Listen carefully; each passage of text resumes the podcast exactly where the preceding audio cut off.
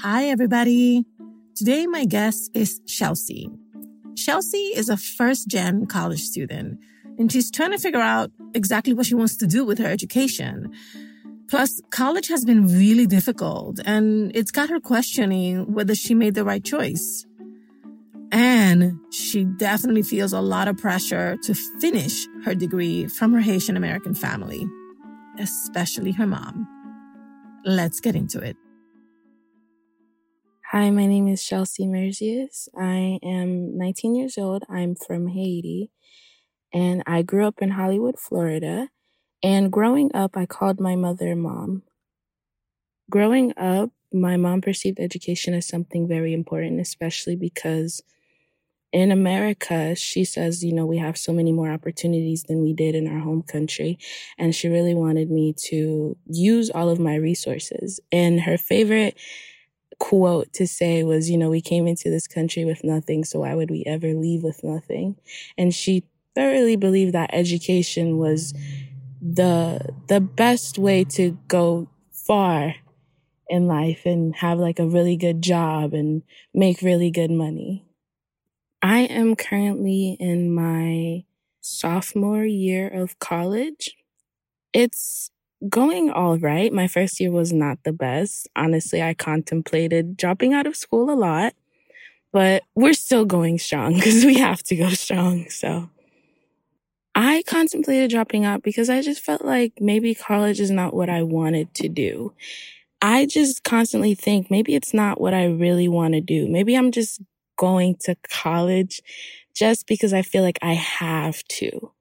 But at the same time, I'm not sure what I would do if I didn't go to college. So I'm kind of stuck. I'm going to be in college for four years. And if I, you know, if that's if I decide to stay. And then if I decide to go even further, then I'm going to be in there for a few more years. And then it's just going to be years of my life doing something that I didn't really enjoy just to get, I guess, get her approval.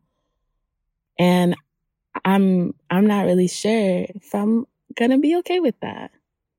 I have a brother, but he didn't go to college.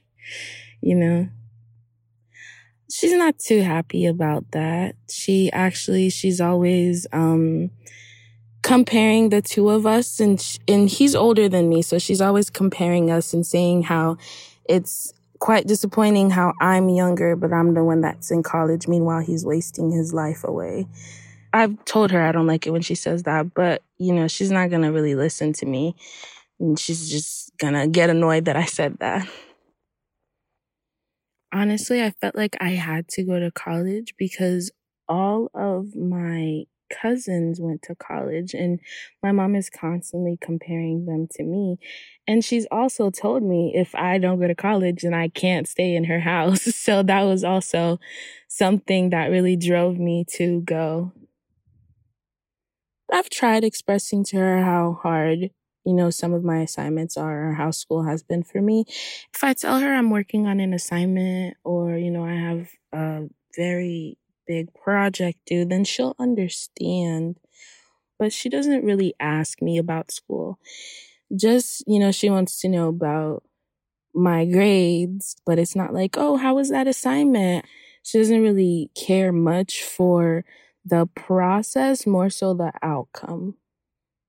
There have been instances where I've tried to tell my mom that I don't really think that college is the what I want to do and she's gotten upset and, you know, she's thought that I was being ridiculous.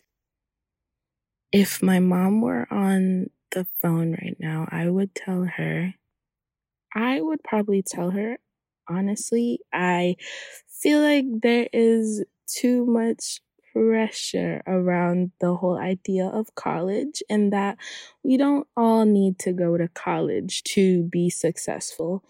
And I also feel like she puts too much of an importance on it, you know, not just for the title, you know, like the degree, but also because she wants to you know, show off. And, you know, that's not gonna, at the end of the day, it's not gonna do anything for us to show off. So we might as well just do what we really want to do and be happy instead of, you know, me working on something I don't like. It just for her to look good. Hi, everybody. Juleyka here. I want to tell you about Ethnically Ambiguous. It's a podcast from iHeartRadio, and hosts Iranian American Anna and Syrian American Shireen talk to people of color, immigrants, and children of immigrants. Together, they try to dissect what it was like to be raised in the U.S. They talk about discovering sexuality within immigrant families, being raised as an outsider, and representation in television, among many more topics. Occasionally, they also talk about important news coming out of the Middle East and share stories from history that help us understand the context for what's happening in the Middle East. New episodes drop every Monday. Listen on the iHeartRadio app, Apple Podcasts, or wherever you get your podcasts. What's up, everybody? I'm Steve Lewis, a licensed psychotherapist and host of How to Talk to High Achievers About Anything. I'm excited to share big news. How to Talk to High Achievers About Anything is back. This time, I'll be joined by a very special person, someone whose name you know very well. Hi, everybody. I'm Juleyka Lantigua, founder of LWC Studios. Welcome, Juleyka. I'm so excited. And by the way, I'll be taking notes. So many notes. As always, on the show, we get to hear stories from Black and Brown folks who are out there doing great and amazing things. Then I do my thing of offering some feedback and strategies to help us navigate personal and professional challenges. Together, we'll figure out how to achieve on our own terms. Subscribe to or follow How to Talk to High Achievers about anything everywhere you listen to your favorite podcast. On Twitter and Instagram, you can follow the show at Talk to Achievers.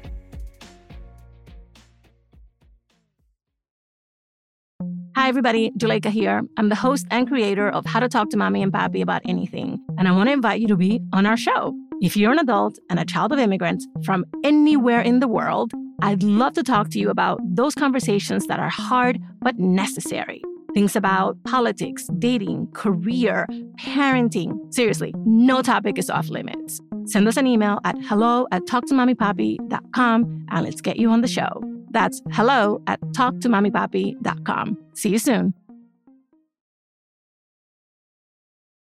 Chelsea's story really touched me.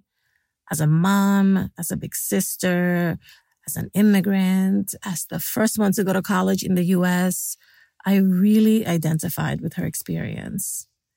Like Chelsea, many of us first gens carry our parents' expectations and dreams with us when we go to college. But what happens if we start to question whether those dreams are even ours? How do we get that conversation going? And even more daunting, how do we begin to figure out what it is that we want? To help us out, I called in an expert. My name is Sharon Williams. I am a college counselor at the University of Chicago Laboratory High School um, in Chicago, Illinois. Um, and this is my 24th year in college counseling, working in independent schools. You heard Chelsea's story. What did you hear? I heard a story that I've heard many times. Um, what I find really interesting is that the context of Chelsea's story is is that of uh, common of of an immigrant family, but not uncommon amongst young people going to college. And the the question of how do I figure out who I want to be while still trying to make my parents happy? So how does one do that? It's it's a challenge. I think um, within the context of the immigrant family, the narrative of um, education is the great equalizer. I have heard that I myself am not, but I am first generation. And so that was a message that resonated strong with me. I grew up in a household where um, life was never about what happens after high school. The question was always what happens after college. Um, you know, she, um, she ends it and, you know, I just wanted to reach out and give her this, you know, big mama hug when she said, I want to do what I really want to do. My question to her, as lovingly as possible, is, baby, what do you want to do? I'm fortunate to be in an independent school where I have a relatively small caseload and I have the option to be able to interact more personally with my families to help them dissect not just where you're going to go, but why are you going to go there? And I know we have these conversations with kids sometimes, probably rarely with parents. We need to back it up and let's talk about the why. And when we get to the why, the how and the what become much more palatable and much more important to distinguish and I can't fault the mother. I get it. You know, when you look at the great American dream and what we have access to, this idea of an education is what is going to get you to that next level. What we don't often unpack is what is it about that educational experience that gets you to the next level. Mm-hmm. I think if we think about it in terms of the breadth of the experience. It's not just what you're doing in the classroom, but how are you learning, building your social capital? How are you learning to network? How are you learning to explore both what you want to study and who you are as a person? If we shift the conversation to mom, and again, this is part of the conversation with a lot of parents. It's like this lockstep process. You go to high school, you go to college, you get a job.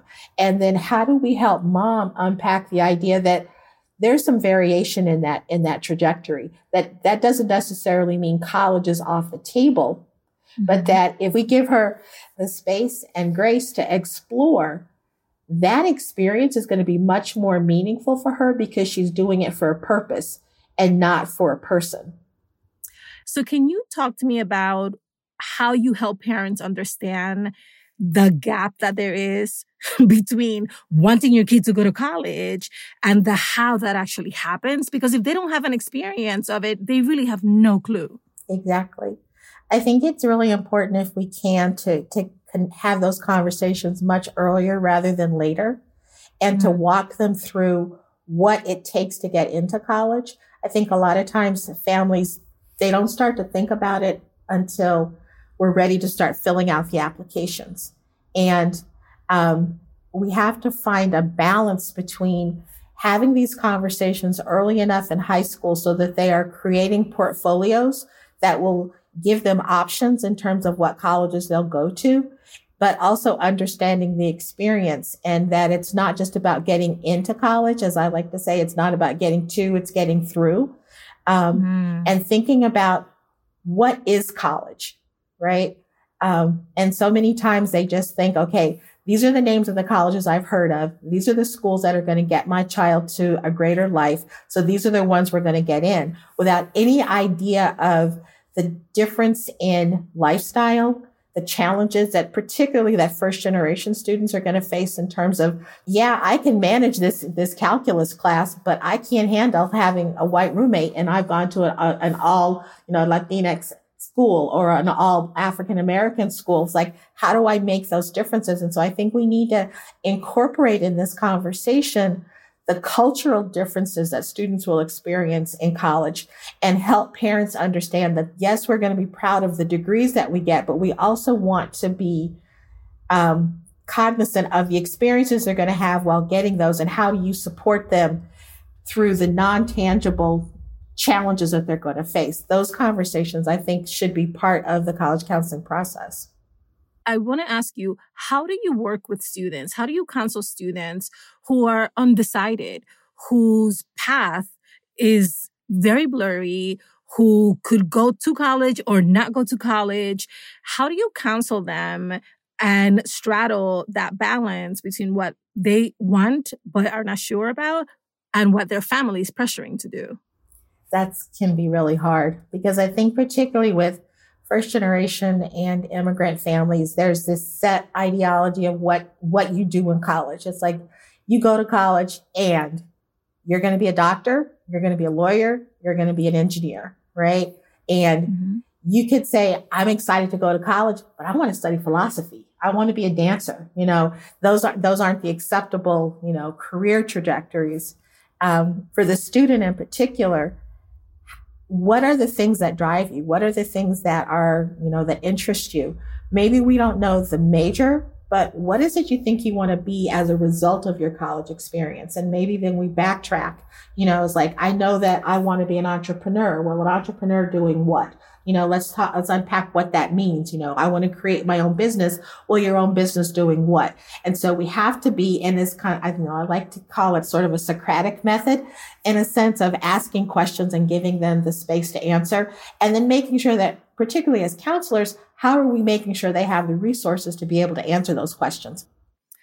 Okay. So besides caring, you know, counselors and advisors like you in their schools, who else can first gen students reach out to to find an ally to find another supportive adult uh, who can also advocate for them in front of their families? You know i think it really depends on the school community that they're coming from. I think if students are fortunate to build relationships with faculty or teachers that they respect I think that position of teacher, of professor holds a lot of weight with some families in certain cultures. Um, if there is a, a dean of students, a person of color in their space, and sometimes that voice is not an administrator or a teacher. Um, I know in some spaces it's the office secretary. It's it's the guy who hands out towels in the gym. You know, it's a coach. Mm. Coaches can be extremely powerful in supporting this this process. I think for students who have the, the benefit of getting involved in different um, community based organizations, a lot of times because they're in the community, parents will see them as, as a trusted ally in the process and hear that message coming from them. For example, part of this would depend on where they are in the process. But I know, for example, for younger students, if you look for someplace like the Jack Cook Kent Foundation, they offer a scholarship program for older students, but they also have a um, support network for younger students starting as young as eighth grade.